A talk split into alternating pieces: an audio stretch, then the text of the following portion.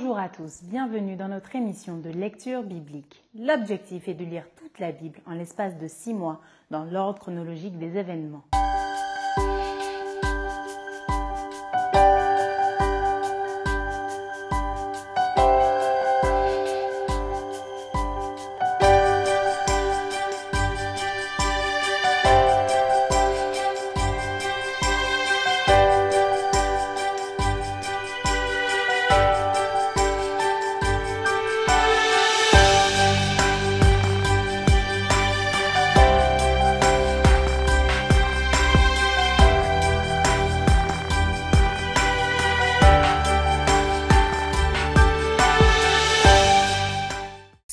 Vous est proposée par l'Église adventiste du 7e jour d'Évry. Si vous voulez suivre ce plan, vous pouvez cliquer sur le lien dans la description. N'hésitez pas à vous abonner à notre chaîne Évry Adventiste afin de recevoir toutes les nouvelles vidéos de lecture. Et n'hésitez pas à poser toutes vos questions dans les commentaires. Aujourd'hui, nous lirons le livre de Jacques et nous poursuivrons par le livre de Actes du chapitre 15 à 16. Jacques chapitre 1 Jacques, serviteur de Dieu et du Seigneur Jésus-Christ, aux douze tribus qui sont dans la dispersion, salut. Mes frères, regardez comme un sujet de joie complète les diverses épreuves auxquelles vous pouvez être exposés, sachant que l'épreuve de votre foi produit la patience.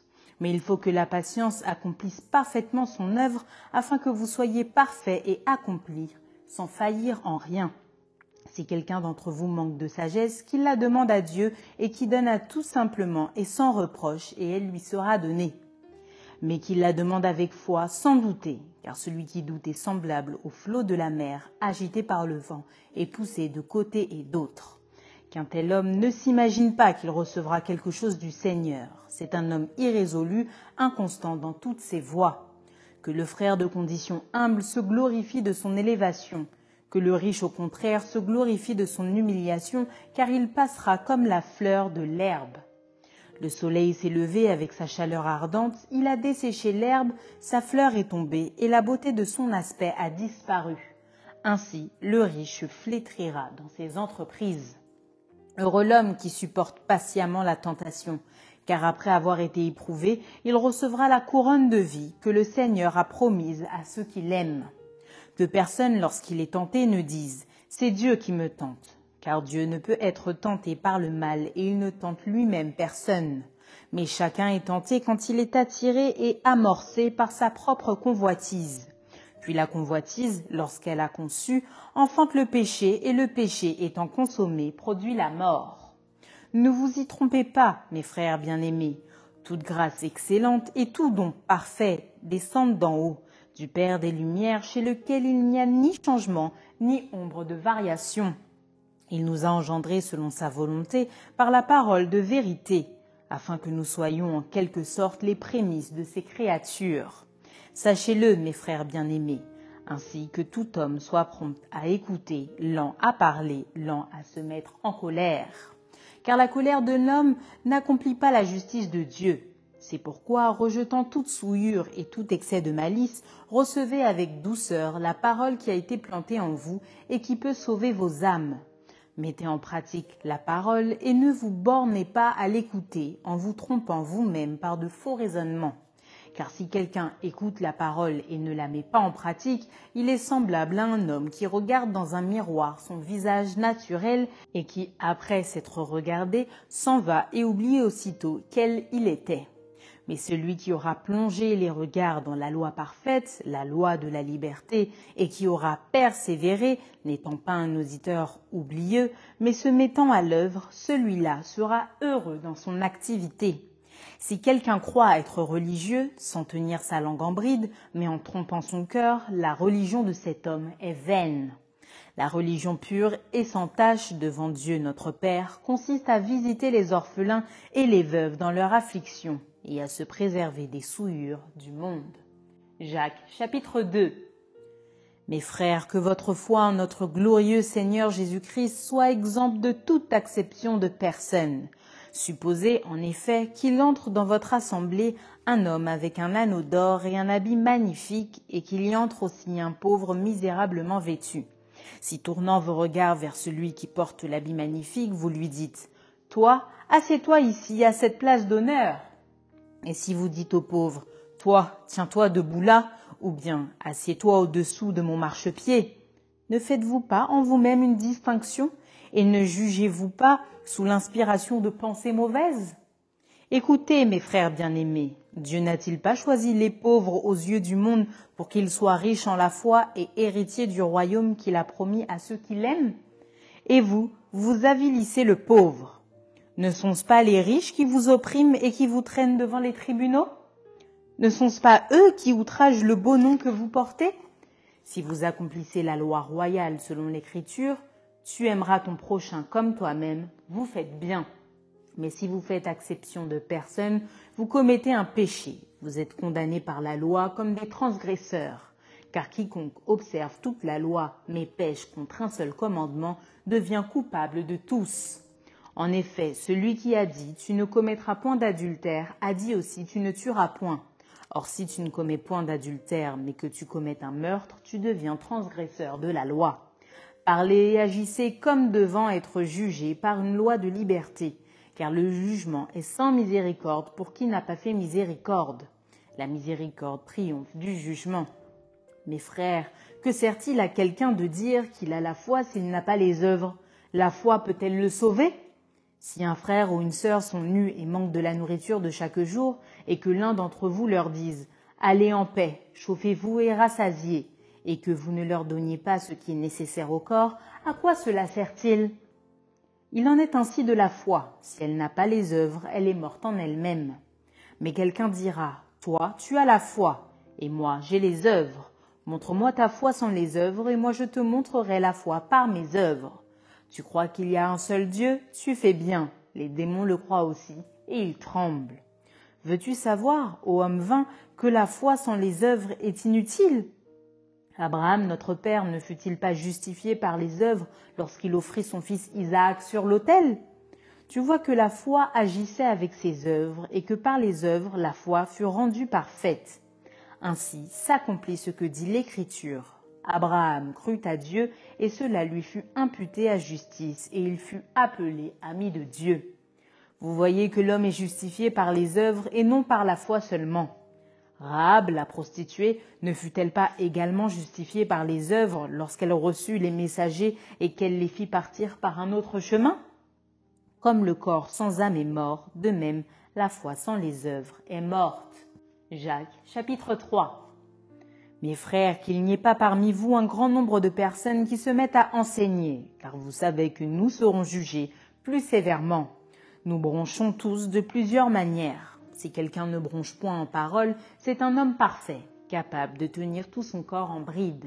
Si nous mettons le morse dans la bouche des chevaux pour qu'ils nous obéissent, nous dirigeons aussi leur corps tout entier. Voici même les navires qui sont si grands et que poussent des vents impétueux sont dirigés par un très petit gouvernail au gré du pilote.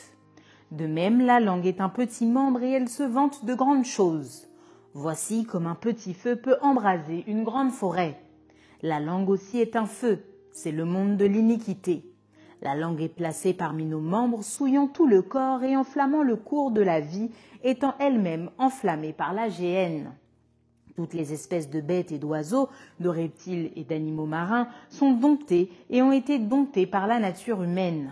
Mais la langue, aucun homme ne peut la dompter. C'est un mal qu'on ne peut réprimer, elle est pleine d'un venin mortel. Par elle nous bénissons le Seigneur notre Père, et par elle nous maudissons les hommes faits à l'image de Dieu. De la même bouche sortent la bénédiction et la malédiction. Il ne faut pas, mes frères, qu'il en soit ainsi. La source fait-elle jaillir par la même ouverture l'eau douce et l'eau amère? Un figuier, mes frères, peut-il produire des olives ou une vigne des figues? De l'eau salée ne peut pas non plus produire de l'eau douce. Lequel d'entre vous est sage et intelligent? Qu'il montre ses œuvres par une bonne conduite avec la douceur de la sagesse. Mais si vous avez dans votre cœur un zèle amer et un esprit de dispute, ne vous glorifiez pas et ne mentez pas contre la vérité. Cette sagesse n'est point celle qui vient d'en haut, mais elle est terrestre, charnelle, diabolique. Car là où il y a un zèle amer et un esprit de dispute, il y a du désordre et toutes sortes de mauvaises actions. La sagesse d'en haut est premièrement pure, ensuite pacifique, modérée, conciliante, pleine de miséricorde et de bons fruits, exempte de duplicité, d'hypocrisie. Le fruit de la justice est semé dans la paix par ceux qui recherchent la paix. Jacques chapitre 4 D'où viennent les luttes et d'où viennent les querelles parmi vous? N'est-ce pas de vos passions qui combattent dans vos membres? Vous convoitez et vous ne possédez pas. Vous êtes meurtrier et envieux et vous ne pouvez pas obtenir. Vous avez des querelles et des luttes et vous ne possédez pas parce que vous ne demandez pas. Vous demandez, vous ne recevez pas parce que vous demandez mal dans le but de satisfaire vos passions.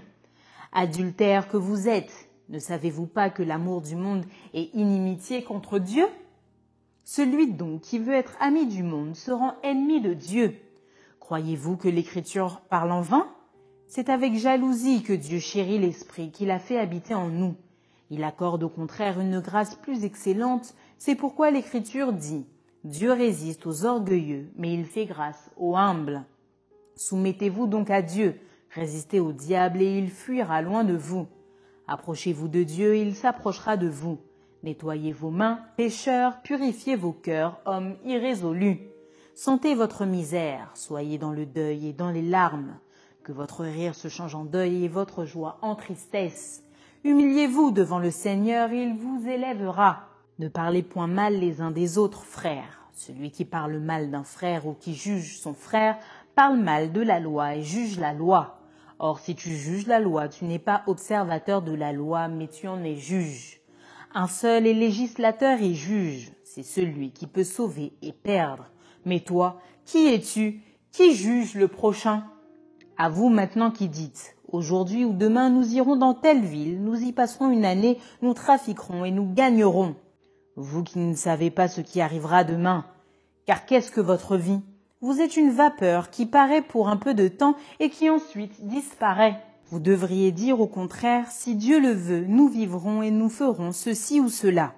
Mais maintenant vous vous glorifiez dans vos pensées orgueilleuses. C'est chose mauvaise que de se glorifier de la sorte. Celui donc qui sait faire ce qui est bien et qui ne le fait pas commet un péché. Jacques chapitre 5 à vous maintenant, riches, pleurez et gémissez à cause des malheurs qui viendront sur vous. Vos richesses sont pourries et vos vêtements sont rongés par les teignes. Votre or et votre argent sont rouillés, et leur rouille s'élèvera en témoignage contre vous et dévorera vos chairs comme un feu. Vous avez amassé des trésors dans les derniers jours. Voici le salaire des ouvriers qui ont moissonné vos champs et dont vous les avez frustrés. Cris et les cris des moissonneurs sont parvenus jusqu'aux oreilles du Seigneur des armées. Vous avez vécu sur la terre dans les voluptés et dans les délices. Vous avez rassasié vos cœurs au jour du carnage. Vous avez condamné, vous avez tué le juste qui ne vous a pas résisté. Soyez donc patients, frères, jusqu'à l'avènement du Seigneur. Voici le laboureur attend le précieux fruit de la terre, prenant patience à son égard jusqu'à ce qu'il ait reçu les pluies de la première et de l'arrière-saison.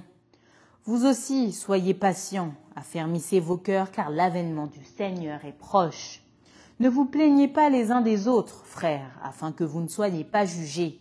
Voici le juge est à la porte.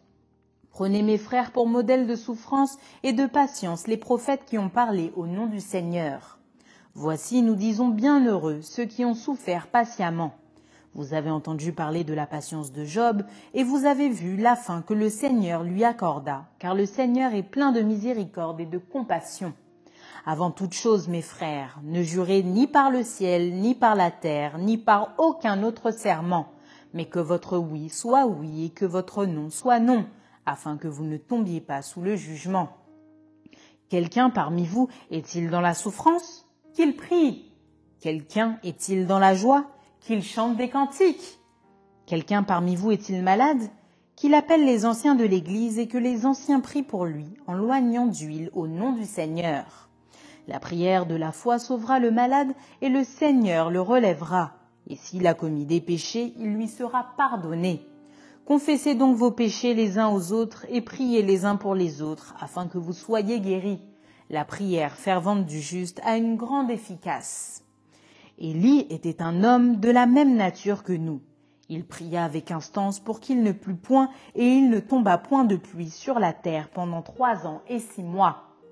Puis il pria de nouveau et le ciel donna de la pluie et la terre produisit son fruit. Mes frères, si quelqu'un parmi vous s'est égaré loin de la vérité et qu'un autre l'y ramène, qu'il sache que celui qui ramènera un pécheur de la voie où il s'était égaré sauvera une âme de la mort et couvrira une multitude de péchés. Fin du livre de Jacques. Acte chapitre 15. Quelques hommes venus de la Judée enseignaient les frères en disant Si vous n'êtes circoncis selon le rite de Moïse, vous ne pouvez être sauvés. Paul et Barnabas eurent avec eux un débat et une vive discussion, et les frères décidèrent que Paul et Barnabas et quelques-uns des leurs montraient à Jérusalem vers les apôtres et les anciens pour traiter cette question. Après avoir été accompagnés par l'Église, ils poursuivirent leur route à travers la Phénicie et la Samarie, racontant la conversion des païens, et ils causèrent une grande joie à tous les frères.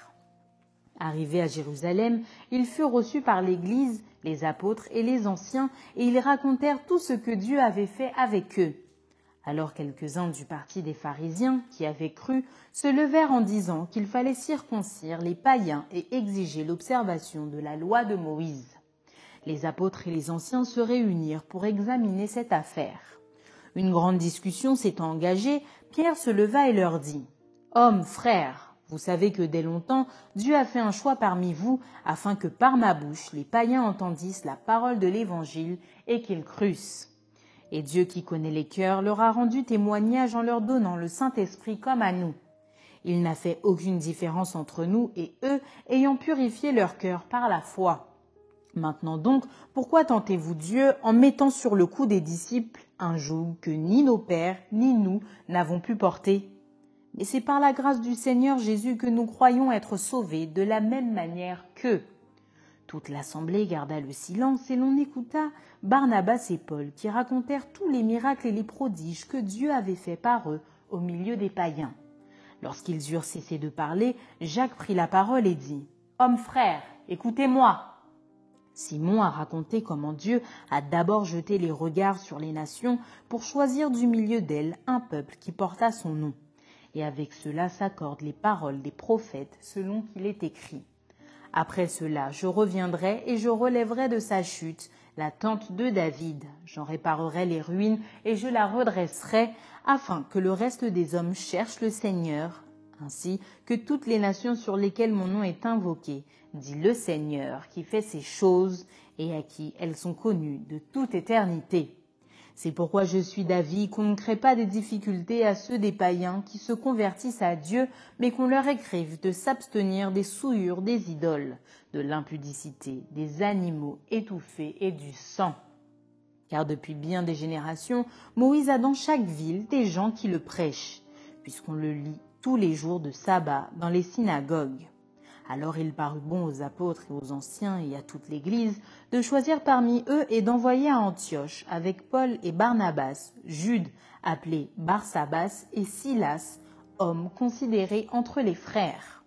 Ils les chargèrent d'une lettre ainsi conçue. Les apôtres, les anciens et les frères aux frères d'entre les païens qui sont à Antioche, en Syrie et en Cilicie, salut.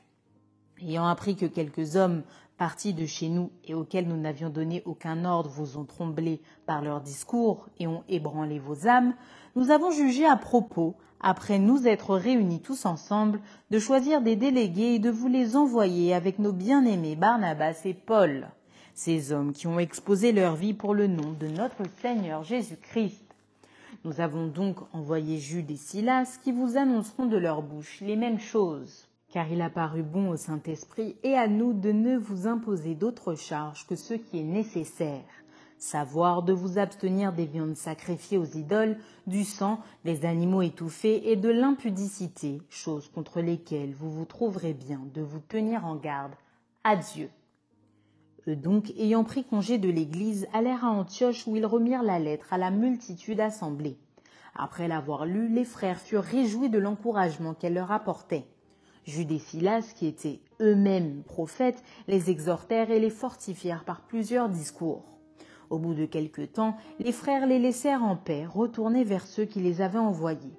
Toutefois, Silas trouva bon de rester. Paul et Barnabas demeurèrent à Antioche enseignant et annonçant avec plusieurs autres la bonne nouvelle de la parole du Seigneur. Quelques jours s'écoulèrent après lesquels Paul dit à Barnabas Retournons visiter les frères dans toutes les villes où nous avons annoncé la parole du Seigneur pour voir en quel état ils sont. Barnabas voulait emmener aussi Jean, surnommé Marc. Mais Paul jugea plus convenable de ne pas prendre avec eux celui qui les avait quittés depuis la Pamphylie et qui ne les avait point accompagnés dans leur œuvre. Ce dissentiment fut assez vif pour être cause qu'ils se séparèrent l'un de l'autre. Et Barnabas, prenant Marc avec lui, s'embarqua pour l'île de Chypre. Paul fit choix de Silas et partit, recommandé par les frères à la grâce du Seigneur. Il parcourut la Syrie et la Cilicie, fortifiant les églises. Actes chapitre 16 Il se rendit ensuite à Derbe et à Lystre, et voici il y avait là un disciple nommé Timothée, fils d'une femme juive fidèle et d'un père grec. Les frères de Lystre et d'Icône rendaient de lui un bon témoignage. Paul voulut l'emmener avec lui, et l'ayant pris, le circoncis, à cause des Juifs qui étaient dans ces lieux-là, car tous savaient que son père était grec. En passant par les villes, il recommandait aux frères d'observer les décisions des apôtres et des anciens de Jérusalem. Les églises se fortifiaient dans la foi et augmentaient en nombre de jour en jour. Ayant été empêchés par le Saint-Esprit d'annoncer la parole dans l'Asie, ils traversèrent la Phrygie et le pays de Galatie. Arrivés près de la Mysie, ils se disposaient à entrer en Bithynie, mais l'Esprit de Jésus ne le leur permit pas. Ils franchirent alors la Mysie et descendirent à Troas. Pendant la nuit, Paul eut une vision. Un Macédonien lui apparut et lui fit cette prière. Passe en Macédoine, secours-nous. Après cette vision de Paul, nous cherchâmes aussitôt à nous rendre en Macédoine, concluant que le Seigneur nous appelait à y annoncer la bonne nouvelle. Étant partis de Troas, nous fîmes voile directement vers la Samothrace et le lendemain nous débarquâmes à Néapolis. De là nous allâmes à Philippe, qui est la première ville d'un district de Macédoine et une colonie. Nous passâmes quelques jours dans cette ville. Le jour du sabbat, nous nous rendîmes hors de la porte vers une rivière où nous pensions que se trouvait un lieu de prière. Nous nous assîmes et nous parlâmes aux femmes qui étaient réunies. L'une d'elles, nommée Lydie, marchande de pourpre de la ville de Thyatire, était une femme craignant Dieu et elle écoutait. Le Seigneur lui ouvrit le cœur pour qu'elle fût attentive à ce que disait Paul. Lorsqu'elle lui était baptisée avec sa famille, elle nous fit cette demande. Si vous me jugez fidèle au Seigneur, entrez dans ma maison et demeurez-y. Et elle nous pressa par ses instances. Comme nous allions au lieu de prière, une servante qui avait un esprit de python et qui, en devinant, procurait un grand profit à ses maîtres, vint au devant de nous et se mit à nous suivre, Paul et nous. Elle criait ces hommes sont les serviteurs du Dieu Très-Haut et ils vous annoncent la voie du salut. Elle fit cela pendant plusieurs jours. Paul, fatigué, se retourna et dit à l'esprit, Je t'ordonne au nom de Jésus-Christ de sortir d'elle. Et il sortit à l'heure même.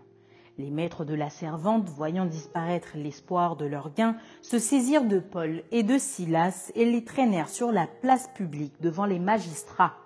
Ils les présentèrent aux prêteurs en disant Ces hommes troublent notre ville. Ce sont des Juifs qui annoncent des coutumes qu'il ne nous est permis ni de recevoir ni de suivre à nous qui sommes romains. La foule se souleva aussi contre eux et les prêteurs, ayant fait arracher leurs vêtements, ordonnèrent qu'on les bâtît de verges. Après qu'on les eut chargés de coups, ils les jetèrent en prison en recommandant au geôlier de les garder sûrement. Le geôlier ayant reçu cet ordre les jeta dans la prison intérieure et leur mit les cèpes aux pieds. Vers le milieu de la nuit, Paul et Silas priaient et chantaient les louanges de Dieu et les prisonniers les entendaient. Tout à coup il se fit un grand tremblement de terre, en sorte que les fondements de la prison furent ébranlés. Au même instant toutes les portes s'ouvrirent et les liens de tous les prisonniers furent rompus. Le geôlier se réveilla, et lorsqu'il vit les portes de la prison ouvertes, il tira son épée et allait se tuer, pensant que les prisonniers s'étaient enfuis. Mais Paul cria d'une voix forte. Ne te fais point de mal, nous sommes tous ici. Alors le geôlier, ayant demandé de la lumière, entra précipitamment et se jeta tout tremblant aux pieds de Paul et de Silas. Il les fit sortir et dit, Seigneur, que faut-il que je fasse pour être sauvé? Paul et Silas répondirent, Crois au Seigneur Jésus et tu seras sauvé, toi et ta famille. Et ils lui annoncèrent la parole du Seigneur ainsi qu'à tous ceux qui étaient dans sa maison. Il les prit avec lui, à cette heure même de la nuit, il lava leurs plaies, et aussitôt il fut baptisé, lui et tous les siens. Les ayant conduits dans son logement, il leur servit à manger, et il se réjouit avec toute sa famille de ce qu'il avait cru en Dieu. Quand il fit jour, les prêteurs envoyèrent les licteurs pour dire au geôlier Relâche ces hommes. Et le geôlier annonça la chose à Paul. Les prêteurs ont envoyé dire qu'on vous relâcha. Maintenant donc, sortez et allez en paix. Mais Paul dit au licteur, Après nous avoir battus de verge publiquement et sans jugement, nous qui sommes romains, ils nous ont jetés en prison et maintenant ils nous font sortir secrètement. Il n'en sera pas ainsi. Qu'ils viennent eux-mêmes nous mettre en liberté. Les licteurs apportèrent ces paroles aux prêteurs, qui furent effrayés en apprenant qu'ils étaient romains. Ils vinrent les apaiser et ils les mirent en liberté en les priant de quitter la ville. Quand ils furent sortis de la prison, ils entrèrent chez Lydie et après avoir vu et exhorté les frères, ils partirent. Merci d'avoir partagé cette lecture avec nous. Je vous donne rendez-vous demain, si Dieu veut, pour un nouvel épisode.